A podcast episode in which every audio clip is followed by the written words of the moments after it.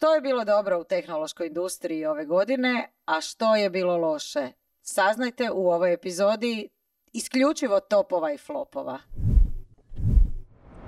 Dobar dan i dobrodošli u novu epizodu Netokracijnog podcasta. Ovaj put malo za promjenu izvan našeg studija i e, zadnja epizoda koju snimamo ove godine prije naše blagdanske pauze u kojoj ćemo se naravno šta osvrnuti, šta se događalo u godini koja je bila iza nas.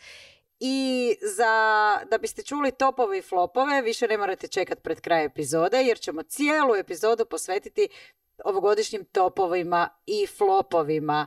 Za početak, Marine, koji su tvoji topovi i flopovi? U, e, evo ja ću početi sa vrlo, sa najzanimljivijim uh, to, topom šta, za šta će se sigurno svi odmah uhvatiti, a to je pravo. Prvo ćemo ih nabrojati samo pa ćemo onda malo prodiskutirati. Može. Moj prvi top je AI Act. Uh, onda bi još posebno tu istaknuo činjenicu što će Europska unija omogućiti pristup svojim super računalima. I posebno bi ovdje još uh, podržao dvije vijesti o kojima sam ja bio pisao, a to je aktivnost jedne Facebook grupe, a to je knjiški recenziraj. Još jedan top kojeg bi ja istaknuo je uh, suradnja koju je ostvario Pine Studio sa kultnom sa kultnim game studijom Valve. A flopovi? A flopovi, ja, ja dalje guram priču o tome kako je, kako PlayStation, PlayStation Store diskriminira Hrvate i što se pred kraj godine, što, što se pred kraj ove godine počeo pokazivati, pojavljivati uh, lažni oglasi za posao, pa sam tako ja isto dobio na Whatsapp uh, lažnu ponudu. Zapravo ja nemam tako puno, nisam tako detaljno izdvojila topova i flopova kao ti. Nažalost nisu iz, doma, iz domaće industrije, super mi je što je tvojih puno zapravo od nekih i dobrih i loših priča iz domaće industrije. Ja imam jedan uh, veliki top i jedan veliki flop. Uh, moj top, uh, sad ćete me opet, sad ćete me zezati da ja opet pričam o suđenjima. I možda će biti čudno da sam to stavila kao top, ali činjenica da se Big Tech ove godine često nalazio na optuženičkoj klupi i zapravo top je zbog toga što uh, su, doš, su kraj, kraj godine obilježile i neke zanimljive pobjede u sudnici protiv Google konkretno ali i protiv iOS-a. Uglavnom, zanimljiva godina za Big Tech u sudnici. A za flop sam imala stvarno puno kandidata i nisam se mogla odlučiti koji bi mi bio flop, jer uh, motali su me se po glavi Metaverse, za koji ne znam jesmo čuli ove godine. NFT-evi isto tako. Pa bila je ove godina velikih rundi otkaza, ne samo u svijetu nego i kod nas. A onda sam se sjetila uh, nečega što je definitivno, apsolutno ono flopnulo u 2023. A to je Twitter. A zašto sam upravo to izabrala za flop ću kasnije objasniti. Uh, Ana Marija? Moji uh, topovi flopovi, zapravo jedan si mi ukrala, odnosno ja ću tebi jedan ukrast kao što si rekla, ja sam se isto više osvrnula na neku ono širu sliku, širu tematiku, ali možemo i o nekim pojedinačnim temama koje su ovako ovaj, zapalile se ove godine. Konkretno što se tiče nekih širih tema, kao veliki e, top naravno AI i sve povezano uz AI, baš radim na pregledu godine vezano uz sve što se izdogađalo i uz chat GPT, odnosno OpenAI, ali popretne druge stvari, Googlove i sličnih. Kakva bi to bila epizoda za kraj godine da ne spomenemo ključnu riječ AI? Doslovno to, da. Realno ono o AI bi se moglo govoriti i kao topu i flopu, jer bilo je stvarno i flopova što se tiče umjetne inteligencije ove godine. Um, ali evo, za sad ajmo to staviti u top stranu, a flop, kao što sam rekla, posuđujem, odnosno voljela bi stvarno se e, fokusirati na otkaze i pogotovo komunikaciju oko otkaza. Imali smo par e, tema koje su se ono rubno i direktno doticale toga kroz ovu godinu, pa bi se voljela e, osvrnuti na to čisto da malo ponovimo neke lekcije za 2024.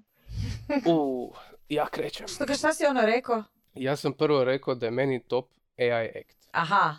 U. Ono što je meni bilo prvo top kod toga je sama činjenica da sam ja mogao ići tamo uživo pratiti u Strasburu izglasavanje parlamenta.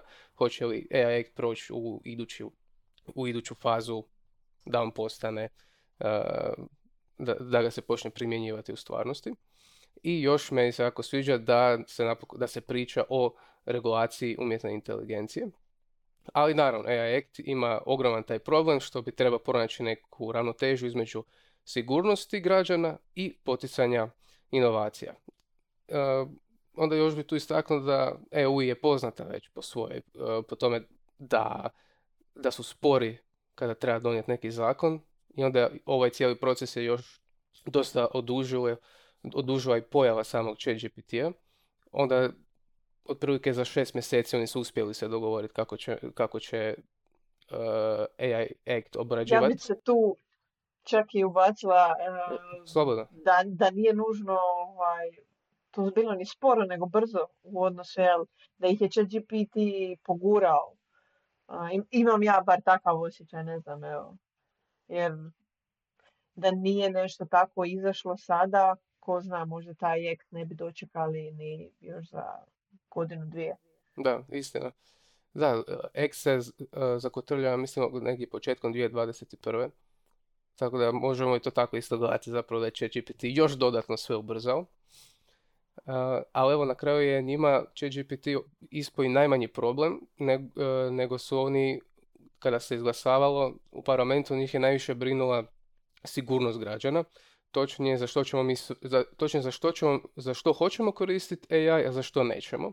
Tako da onda su se svađali oko toga, mislim svađali pod navodnicima, raspravljali su hoćemo li e, koristiti biometrijsku identifikaciju u stvarnom vremenu na javnim mjestima, hoće li policija prikupljati razne podatke itd.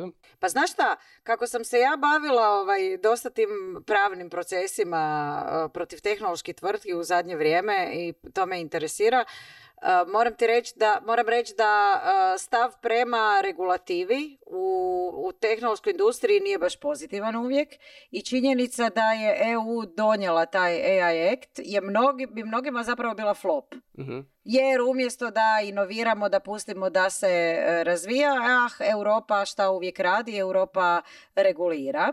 Ali s druge strane e, čujem i čak iz SAD-a puno e, pozitivnih glasova, jer sad i sad se pokušava ispraviti sve loše što je Big Tech napravio zadnjih deset godina i onda se pokazuje prstom u Europu, e vidite, oni kuže, oni kuže, nećemo pustiti da nam opet promakne kao što nam je promaknulo prije deset Da, godina. mi bi njihovu slobodu, a oni našu sigurnost. To mi nekak tako zvuči. E, čekaj, spomenuo si reka super računala, to nisam ni znala. U, da, da, da, da. Isto kad si, kad si pričao o EU. Da, kada svake godine imamo State of the Union i tada se, tada predsjednica govori o stanju Unije i tamo je super, tamo je e, najavila super stvar, a to je da će Europska unija otvoriti, zapravo e, omogućiti da e, novoosnovane AI tvrtke mogu obučavati svoje modele na super računalima koje su u vlasništvu Europske unije. I još ono što mi je drago je da predsjednica poziva na osnivanje međunarodnog panela stručnjaka za umjetnu, agenc- za umjetnu inteligenciju koji je po uzoru na onaj e, koji se bavi klimatskim promjenama. Ok. Da, to je dosta Da. bitno. Mislim sada, ona poziva. To je, to je ključna riječ, a nadam se da će se onda e, to i ostvariti. I još si imao dva, dvije ovaj, jako slatke domaće priče. Da, da, jedne slatke, baš ovako božićne pričice. E, za sve ljubitelje čitanja knjiga, e, preporučam da se učlane u Facebook grupu e, Knjiški recenziraj. I je moj način izražavanja podrške. Ja sam već sa Elom koja je osnovala tu grupu imao i e, intervju. Tako da svi koji vole čitanje, vole knjige, neka se pridruže u grupu El i radi tu sjajan posao.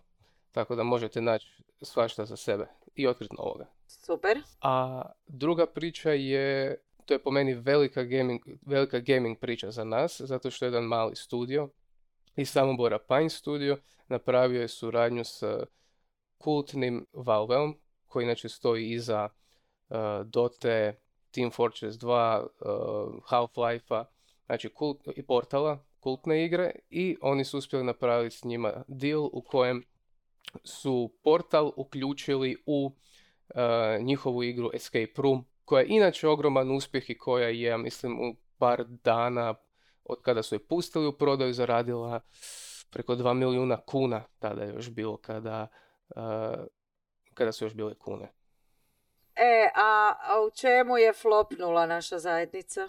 Isto, isto što se tiče gaminga, imao sam nedavno jedan veliki tekst koji, uh, koji dovodi u pitanje uh, diskriminiraju PlayStation Store Hrvate. I na kraju ispalo da diskriminira. Pa, prema svemu sudeći, mogao bi se zaključiti.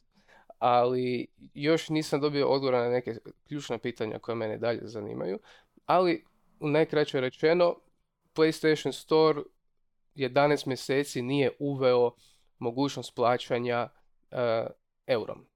Cijelo vrijeme su bile uh, izražene kune i onda su oni kako bi izbjegli kakve probleme sa državnim vlastima, odlučili su ukinuti plaćanje karticama i rekli su možete kupovati, možete kupovati samo uh, darovne kartice i onda na takav način kada se upiše kod u store možeš kupiti neki proizvod. To je samo početak. Ima još ovdje svašta, ne bi ulazio u detalje, ali onoga kog više zanima može pronaći tekst u uh, opisu videa. I još jedan flop kojeg sam ja posebno istaknuo je lažni oglasi za posao. E, tvrtke Imago i Inšu su jedni od tih primjera e, u kojima se ljudi sa američkih brojeva javljali e, random ljudima u Hrvatskoj i nudili posao. Naravno, to su sve bili lažni To- profili, To, ali je, su... to je baš pošast bila. Da. Ono, Masa ljudi je to dobivala. Dobro, ne samo od njih, bilo je tu i drugih firmi, ali i Mago Inči su htjeli s nama malo više raspravljati o tome, pa tako je nastao i tekst. I ja sam sam isto dobio od jedne Naomi ponudu za posao u Americi, ali ja sam tu zaokrenuo priču i ponudio njoj posao. Neću spojlati jer tvoj tekst opisuje u čemu je prevara zapravo, šta se događa kad, ako, kad bi neko ovaj, um, nasio na to. A Ana Marija, jesi spremna uhvatiti se uh, teme godine umjetna inteligencija? Uh, uh. Teško, ali znam. evo, probat ću. Imamo li, imamo li dva sata za snimanje? Da, da, da, da. Minimalno. najbolje možda krenuti od nekog početka. Um, ja baš kad sam gledala taj neki timeline, iznenadila sam se. Zapravo imala sam osjećaj kao da je sve počelo ono od početka ove godine, ali ako se vi još bolje sjećate od mene, uh, krajem studenog je zapravo izašao će GPT prvi put i već smo ono u ovo vrijeme a, bili svi ono ludi od mogućnosti i što sve može. A, najavljivao se Armagedon, a, svime će nam oduzeti poslove i slično. Baš je bilo ovako ludo. Sjećam se i naše tadašnje epizode Antonija gdje smo dali će GPT-u da nam složi scenarij. to je bilo ovako zanimljivo iskustvo. Što se dogodilo u godinu dana? Gdje da, da krenem, a, osim da imali smo od tog nekog prvog modela GPT-a trojke, imali smo i trojku i po i četvorku. a, svaki model je donosio nešto malo rafiniraniji sustav. Između ostalog, tu smo imali i neku podjelu gdje se ovo najjače sučelje ili sustav kako god hoćemo ga zvati, iskoristio za profit, tako rečeno, u smislu GPT 3.5 koji je bio već dosta velik napredak u odnosu na trojku. Iako zanimljivo, na primjer, parametri na kojima je treniran, trenirana trojka, kada je tek izašao će GPT, ono bilo je, ne znam, neka baš, basnoslovna cifra od 175 milijardi. Zanimljivo GPT 3.5 a, je imao samo a, 1,5 milijardi parametara na kojima je treniran, ali svejedno je zadržao, da pače bio je još bolji u tom konverzacijskom dijelu posla, odnosno odgovori i upiti su dobivali malo više konteksta i bolje razumijevanje istoga. Konkretno onda kad je došla četvorka, OpenAI je malo više promislio kako će djelovati i oko te neke biznis strane. Kao što znamo, vođenje, odnosno održavanje takvih sustava, učenje, treniranje košta.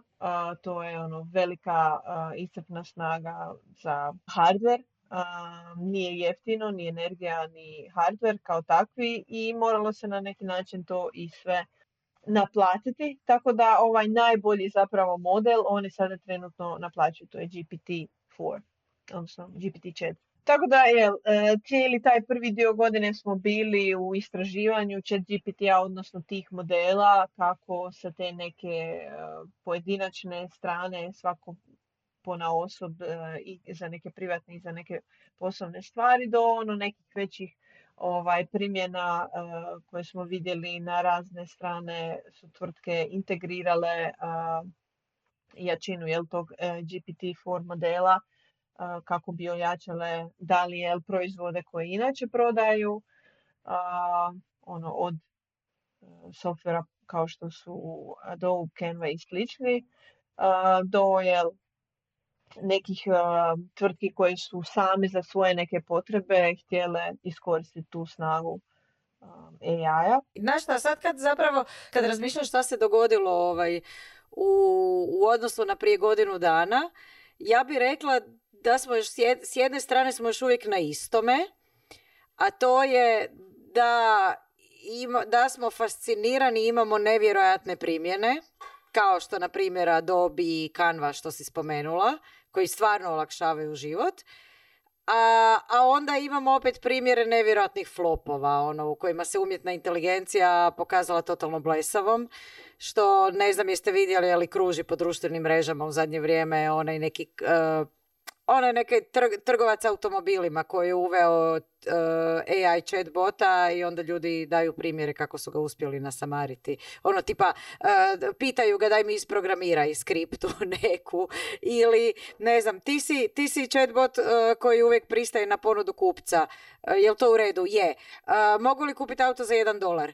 Možeš. Dobre fore. Tako da mislim da smo tu, ali isto tako je bilo i prošle godine. A s druge strane opet rekla bi da se svijest nekako promijenila, čak i meni se promijenila jer sam ja prošle godine bila jako skeptična prema svim tim velikim revolucijama koje će odjednom donijeti umjetna inteligencija. Sad mislim malo drugačije, mislim da to je revolucija i da će bitno utjecati i promijeniti hrpu stvari ne samo u tehnološkoj industriji, ali najviše u tehnološkoj industriji ali mislim da se to neće, ova godina nam je pokazala da se to neće dogoditi tako brzo kao što smo mislili.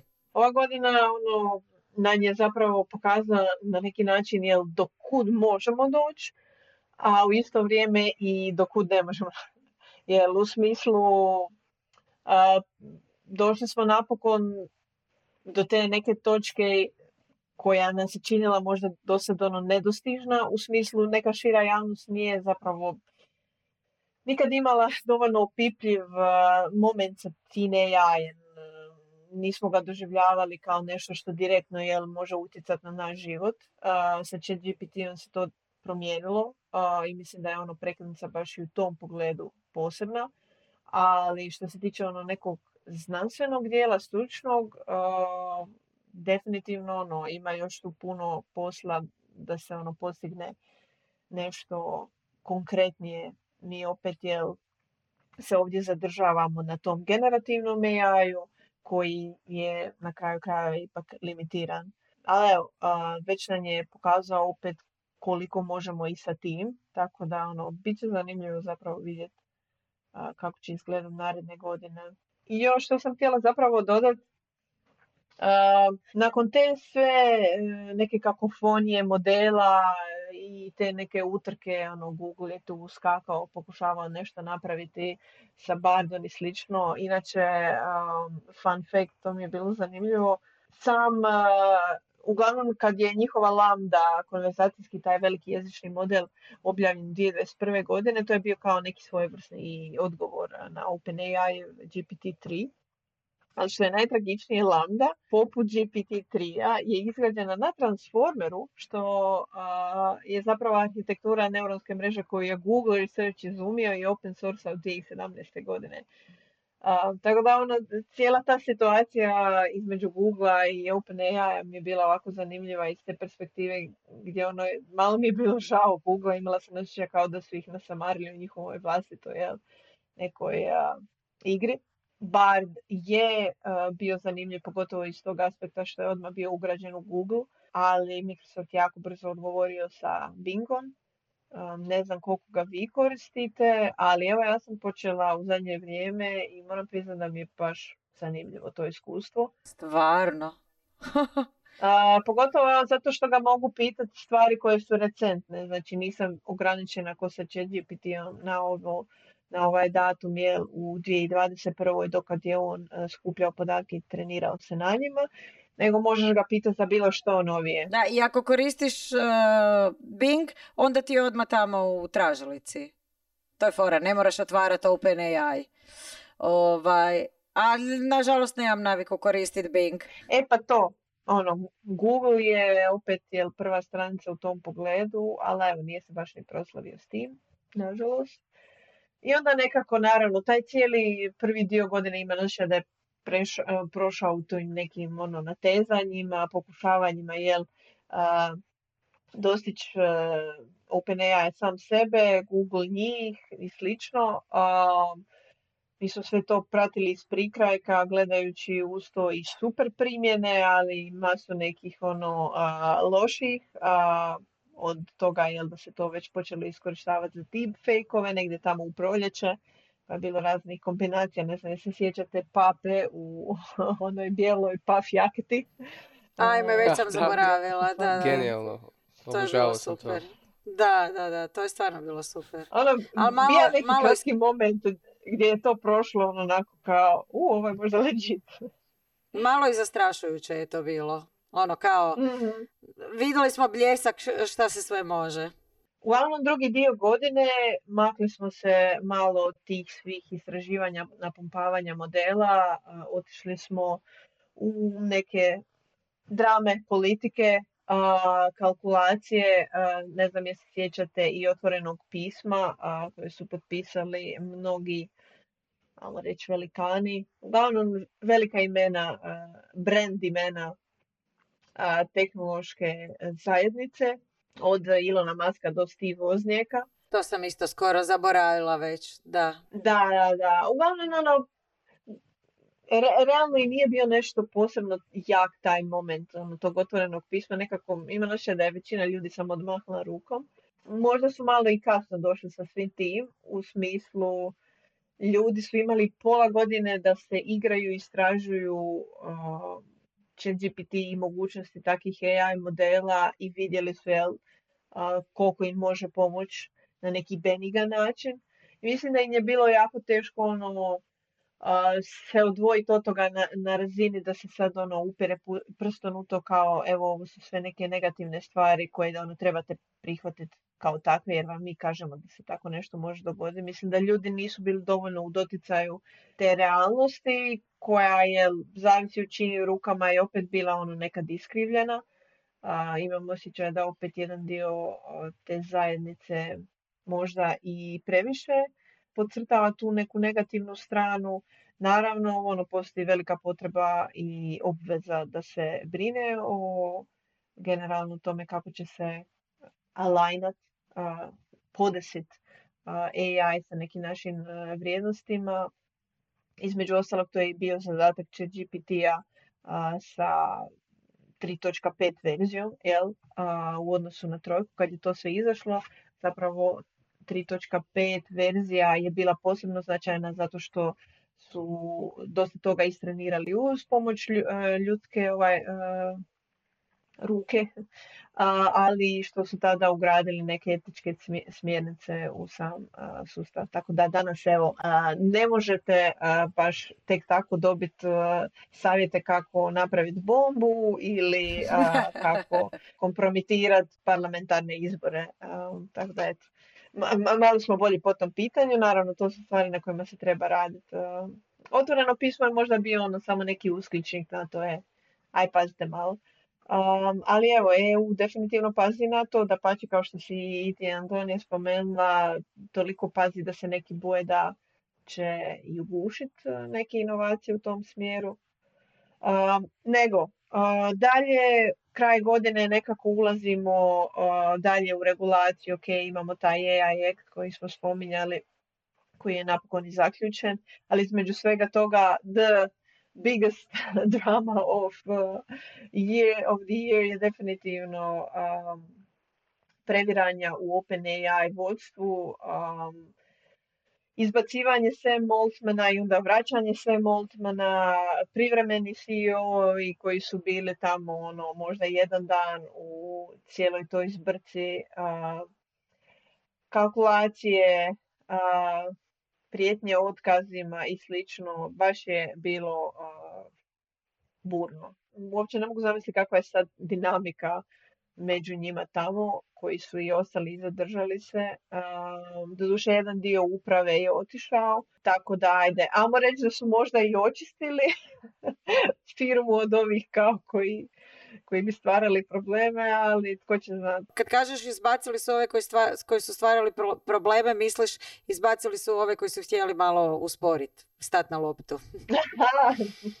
A sad, daš, ono, svako ima svoju definiciju problema. da pitaš ove druge, uh, se Maltman je stvarao probleme. Da, uglavnom, definitivno je relativno tu što je problem. A, ga nazvat problemom, ali nije da ja stavljam e, etiketu na to da ja smatram da je to problem, e, nego to je neko kao e, sad opće mišljenje kako su se oni posložili, jel tu neku dinamiku da, da opet, jel, da, da bi sve funkcioniralo, morao je jedan dio ekipe očito izaći. Imaš pravo u tom smislu, da li je sad problematično što smo ostali s ovima s kojima jesmo, vidjet ćemo. Da, mislim da u svakom slučaju AI definitivno tema koja će obilježiti i sljedeću godinu i uh, apsolutno ćemo ju pratiti od korištenja AI-a u obrazovanju koja je isto velika tema. Mari, ne gledam u tebe. Da, da, da. Radi, radi se na tekstu. da, definitivno, osim umjetne inteligencije, 2023. godinu u tehnološkoj industriji obilježili su i... Otkazi. Uh, gdje, gdje početi s njima? možda da su bili loše komunicirani? Počela je godina sa velikim rundama otkaza, na kraju i završila. Je, da, to imaš baš e, pravo jer ja imam osjećaj da je tako išao nekako taj slope. početkom godine je bilo dosta toga, onda negdje sredinom smo malo ono, došli u primjerje i sad je opet krenulo. Da, i onda, mislim, uh, zašto sam to zapamtila? Zato što mi je stvarno bilo čudno da firme pred Božić uh, otpuštaju ljude. A ti otkazi nisu baš uvijek bili najbolje odrađeni. Da, najbolje. mislim, možemo, možemo na to gledati uh, i u nekom pozitivnom smislu da do sad nije bilo ovakvih jeli, kriza, tipa ona, onaj period 2009-2019, imam osjećaj jel da tada ono tek kao tek nije se još toliko ugradio jel kao strateški bitna kategorija u hrvatskom gospodarstvu i da tada nismo ni dobivali jel, toliko dojam e, ovaj, da se sad daju otkazi u IT-u, ni big tech kao takav nije bio toliko pod povećalom. Ova kriza je nekako po meni drugačija ne znam, to samo moje mišljenje u smislu da, da sad je, je sve to pod e, većim povećalom i da su zapravo to prvi ovaki veliki valovi otkaza i u svijetu i kod nas. Ali možda ono možemo, to što sam spomenula, kao pozitivno gledati na to što smo tako bili smotani u tome, u smislu da do sad nije se moralo davati otkaza, da je bilo toliko dobro. Jel? I da nismo ni znali ni bili spremni davati toliko otkaza i eto, naravno ljudi su se našli u neobraznom grožu i napravili su to ovako jel, kako im je došlo. ono, dobra stvar je što nismo imali iskustva u davanju otkaza, to, to je neka poanta. Odnosno što je IT industrija u Hrvatskoj ovo prva kriza. Ali znaš, ako već si u takvom biznisu koji je brzo promjenjiv i koji ono, dosta reagira na promjene generalno globalne, da možeš očekivati krizu, odnosno da trebaš očekivati te neke ono rizične periode i da se treba pripremiti na takve stvari. Tako da super, ok, nismo morali davati otkaze prije, ali ono, trebalo je na neki način odraditi tu pripremu. Um, imati scenarij, krizni scenarij za jedan dan kad se već dogode takve situacije. U ostalom je na način isto kao što se pripremamo za ne znam, sigurnosne neke protokole u uredima i zgradama. Kao, znamo jel da sad ne gori ništa, ne, ne, događa se nikakav potres, ali u, u nuždi da se i dogodi tako nešto, idemo odraditi neke ono vježbe da budemo svi spremni. Mislim da takva stvar se treba ono prakticirati za otkaze, realno. Pa mislim da su to sad na, naučili, ali ja ću ti reći svog iskustva ono u tek, u tek, u tek firmi koja je bila ono na vrhu, a i onda je došla u neku krizu di je morala davati uh, otkaze. Sjećam se da je vodstvo tada reklo doslovno ono, bili smo presamouvjereni. I kad samo ideš gore, gore, gore, ne razmišljaš uopće da će nekad to prestati. Da, Ok, jasno mi je da nisu bili spremni, da nisu razmišljali o tome. Jasno mi je da će sad u buduće možda razmišljati, ali svejedno mislim da su hrvatske IT firme generalno to tako malo zbrljale, loše komunikacijski odradile, jer znamo ti i ja, vjerojatno i mnogi koji nas slušaju, koji prate industriju, da su se otkazi pokušali sakriti zapravo. I to je bio vjerojatno i najgori moment u, u vezi toga. Jer se tako nešto ne može sakriti. Naravno se odmah počela govorkanja, komentiralo se na Redditu, po grupama, na društvenim mrežama. Ma da, još smo mala zajednica, ono kao ne možete očekivati da će se te stvari ono samo guniti po tepih i to je to. Ostalo mi, mislim baš zato što smo mala zajednica i ljudi cirkuliraju konstantno i ono vrlo je velika vjerojatnost da će netko ovaj, proći dobar dio ono tvrtki u tehu u Hrvatskoj ono kroz svoju karijeru da će jel čuti od nekog kolege kako je bilo negdje, kako su odradili taj neki ovaj, cijeli stresni dio otkaza. I ono, priča se. To si dobro primijetila. Da, ljudi se znaju međusobno. A ako ne znaš, uvijek znaš nekoga tko zna nekoga. I tako možeš pokriti, ja mislim, 80% firmi. I ono, ovako, ja mislim, doslovno u pitanju par dana ti već imaš ono, i informaciju i e, drugu informaciju, ono, kreću već ono od te neke prvotne stvari, gluvi telefoni i onda se još doda svašta nešto u miks i na kraju zapravo ko vam kroji priču oko e, vašeg otkaza, odnosno bilo koje neke promjene u tvrtki, kroje ono, ljudi koji tako pričaju po reditu i čuju iz druge, treće ruke nešto što možda više nije ni 100% točno. Uglavnom, ono, preuzeti stvari u svoje ruke baš iz tog razloga je dosta bitno jer onda jedino vi imate kontrolu nad tim kako će se iznijeti to u javnost. Onda se točno zna šta je prva informacija, šta je točna informacija i svako može doći u krajnjoj liniji jel do nje. Tako da je jedan dobar primjer bio nedavni uh, Hulovu, odnosno srpska IT consulting tvrtka, dosta poznata generalno i u regiji, Možda se neki sjećaju njihove jako zanimljive employer branding kampanje posvećene matorim developerima. Uglavnom, u ovom slučaju, je, kako je pisao Ivan Brezak Brkan, Hulovo nije imao novu kampanju ni komičan post, nažalost. Na LinkedInu su objavili da su obje, ovaj, podijelili 17 otkaza i naravno grozna vijest, ali su taj post jako dobro pripremili, jako transparentno su o tome govorili. bili su jasni koraci koji će oni poduzeti da ti otkazi ne budu ono nešto danas za sutra, čak ni danas za mjesec dana, nego da su u procesu jel, pripreme, da moraju nažalost se oprostiti od dijela ljudi. Uglavnom jako ljudski i jako otvoreno, naravno neki su upirali prsto na, mislim kao e, šta ste vi tu pomogli tim ljudima. Iskreno smatram da jesu u smislu pokazali su neke akcije i aktivnosti kojima su pokušali olakšati cijeli taj proces. Pa znaš šta, čak i da im nisu uopće pomogli, jednostavno su iskomunicirali. Događa se to i to. I sad, opet kad kažeš da je bilo komentara šta ste vi pomogli ljudima, onda mi je jasno zašto su neki pokušali sakrit, jer uvijek dobiš glupe komentare. Ali mislim, ono, ako ništa drugo,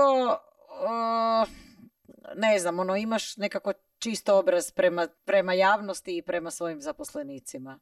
I zanimljivo je to što spominješ, jel ti neki loši komentari, uvijek će ih biti i uh, imam osjećaj da naše firme ono, generalno se boje izlaziti u javnost baš zbog toga što se boje od tih, ne znam, deset komentara tog jednog, jednog, jedinog komentatora, ono koji će doći tu potpisan kao, ne znam, Lovro kopa jamu i ovaj, napisasut neke glupe, nebulozne ono, primjere, jel, e, kako vi ne, ovo ne znate vamo tamo, uglavnom ono, neki komentari koji na kraju nisu uopće vrijedni ni, ni spomena, ali koji vama jel kopaju doslovno ovaj, mozak sa tim nekim detaljima i koji se vi ne možete pustiti. Imam osjećaj kao da ono svima treba neki ono influencer uh, therapy. Mislim da su, ako je iko se učeličio na takve stvari, to su bili influenceri. Ja sam sigurna da ti pričaš iz vlastitog iskustva. I ako se iko očeličio na tome, to su i ovaj online novinari. Dijelom, dijelom, da. da. Ali poanta priče je bila da smatram kako tvrtke jedino izlaženjem u javnost na takav način se mogu očeličiti. U smislu ništa se neće postići ne, ako ostanu ono, zatvoreni i ako ne izlazi ne, iz te neke svoje komfort zone. Ono, možemo ih zapravo promatrati kao ljude. U smislu ako nećeš na neki način e, se pokazati, ne možeš očekivati jel, da ćeš dobiti ni dobar kudos, ni, ni ovaj, ni neku pozitivnu kritiku, a u ostalom jel nećeš vjerojatno se nikad ni očeličiti na, na te neke budalaste komentare i samo možda ono zatvaraš vrata i mogućnost jel, koje ti nudi a, javno otvoreno komuniciranje koje je nakon dosta i prirodno i autentično. Ono ni ne može zapravo biti takav ako ne budeš spreman i na pozitivno i negativno. Ok, i sad sam konačno ja došla do prilike da pričamo o suđenjima. Nisu do duše samo suđenja, nego i odluke regulatora i iako bi zlobnici mogli reći da se ja naslađujem svaki put kad se neka tehnološka firma nađe u sudnici, to nije istina. E, recimo, evo, opisat ću baš na aktualnom primjeru. Prije koji dan nam je, prije koji dan je Adobe objavio da odustaju od akvizicije Figme, koju su planirali kupiti za 20 milijardi dolara, jer jednostavno nisu mogli premostiti regulatorne prepreke. Uh, podsjetimo, Figma je SAS alat koji koriste dizajneri, za dizajn, digitalni dizajneri, za dizajniranje softvera, digitalnih proizvoda, web stranica njihova glavna prednost i zašto su osvojili velik dio tržišta, olakšali su primo predaju između dizajnera i developera i kvalitetno verzioniranje. Oni su ugrozili Adobove softvere. Šta je Adobe napravio po starom Big Tech principu? Kad te konkurencija ugrozi ti ju kupi. Na to su im naravno regulatori Europske unije i Ujedinjeno kraljevstvo dali crveno svjetlo i rekli sorry ljudi ne može, imali bi monopol na tržištu, ali nije istina da je to samo zlobna Europska unija i Američki Department of Justice je spremao slič, slični postupak. Zašto sve ovo pričam? Zato što nije da se ja naslađujem, e, zato što je neku big tech e, firmu obuzdala regulacija jer su čak i sami dizajneri, odnosno korisnici bili protiv toga i doslovno otkad je objavljen od Adobova namjera za akviziciju, su glasno komentirali ono, znamo šta će se dogoditi, Adobe će Figmu staviti u neki preskupi paket.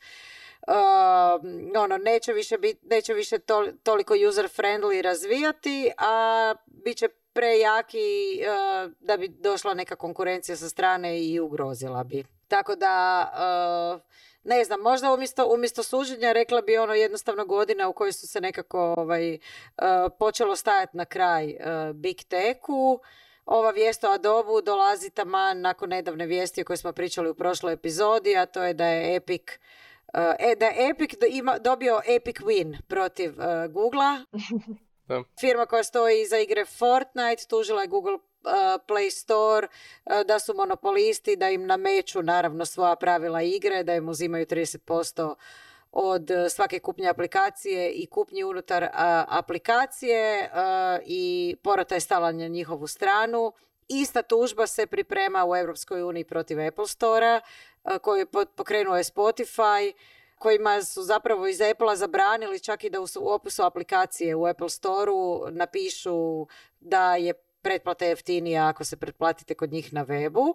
Uglavnom, to je opet primjer kako nije samo da zločista EU regulira, nije samo da se ja naslađujem, nego doslovno do, do, dozlogrdilo svima i korisnicima i firmama ko, koje ovise o tim trgovinama aplikacija i došlo je vrijeme da se prizna definitivno trgovine aplikacijama jesu monopolisti. Oni su se godinama izvlačili na to. Google Play je govorio ali mi nismo monopolisti jer postoji Apple Store i obrnuto. Ali ako imaš Android telefon nije da baš možeš skidati aplikacije sa Apple Store-a ili ako si izdavač aplikacije nije da se možeš odlučiti uh, za jednu ili drugu. I evo baš danas uh, je Google Play Store izgubio još jednu uh, tužbu u Americi, odnosno, od, da, odnosno odlučili su ni ne sudice, nego su se nagodili platiti odštetu od 700 milijuna dolara. Ba je Moram priznati, to je za Google, ono, kak se kaže, greška u zaokruživanju. I ono što je zanimljivo što zapravo od ti test, test svote odštete koje Google pristao platiti će, to će dobiti korisnici Android telefona. Jer su oni tužili Google. Oh, nice. E, I zapravo ja sam ovo izabrala kao svoj flop zato što svi predviđaju da je uh, e, 2024. godina, da je došao kraj, mo- godina u kojoj koja znači kraj monopola uh, Google i Apple u tom pogledu i da ćemo drugačije konzumirati aplikacije, možda bit će drugi, mnogih različitih načina plaćanja, možda će biti negdje je skuplje, negdje jeftinije, vidjet ćemo. Mm. Opet ta ovaj, zločesta Europska unija je krajem ljeta donijela zakon o digitalnim uslugama koji je isto tako podrezao krila a uglavnom američkim big tech kompanijama koji su tu sad kao Facebook je počeo nešto naplaćivati, o tome smo isto pričali, pokušaju, pokušaju se izvlačiti i prebaciti uh, trošak na korisnike, ali to im ne prolazi, ali ne samo američkim uh, kompanijama. Prema tom Digital Services Actu društvene mreže ne bi smjele imati onaj feed po kojem se neograničeno scrolla.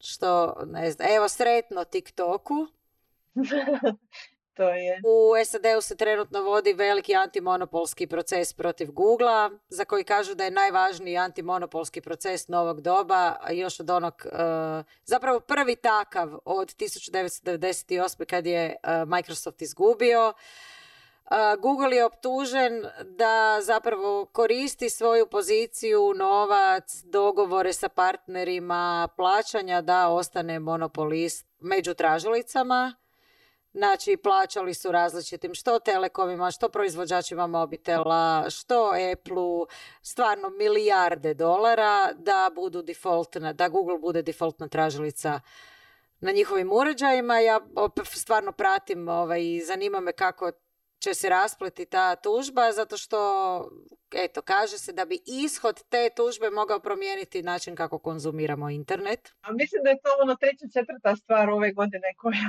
je bila ono s tim s tom sintagmom na ovo je stvar koja će promijeniti internet.